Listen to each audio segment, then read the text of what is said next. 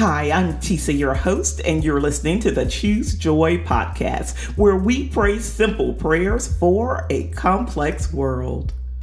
The Word of God declares that He supplies seed to the sower. What are we doing with our seed? Because we know in order for seeds to grow, they have to be planted in fertile ground and nurtured until fruit is produced. It is the fruit that contains the seed that allows us to continue to produce. And we know that fruit doesn't appear overnight, so it requires more than overnight faith. Let's agree with God today that the seeds we planted in faith shall produce a mighty harvest. Pray this prayer with me. Father God, you who liberally supplies all of our need according to your riches in glory. You, O oh God, have given us food, clothing, and shelter. You have caused us to have abundance that overflows. It is you, O oh Lord, who gives us the ability to get wealth. And we know that there is no lack in you, only sufficiency in all things. That's why we are believing you today for even more.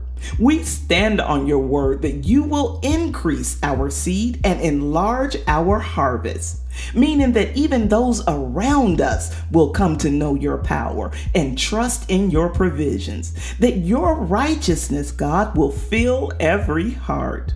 We are believing you today, Lord, for financial miracles and supernatural turnarounds because we know you are able. It's in the holy and matchless name of Jesus that we pray. Amen.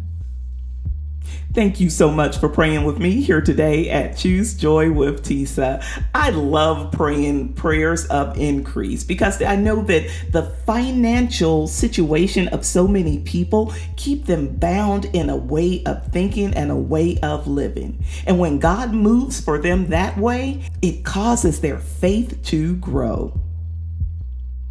However, you found this prayer today, I hope something that was said encouraged you. And I hope you will share this prayer with someone else so they too can be encouraged in the Lord. Until next time, I pray that you choose joy.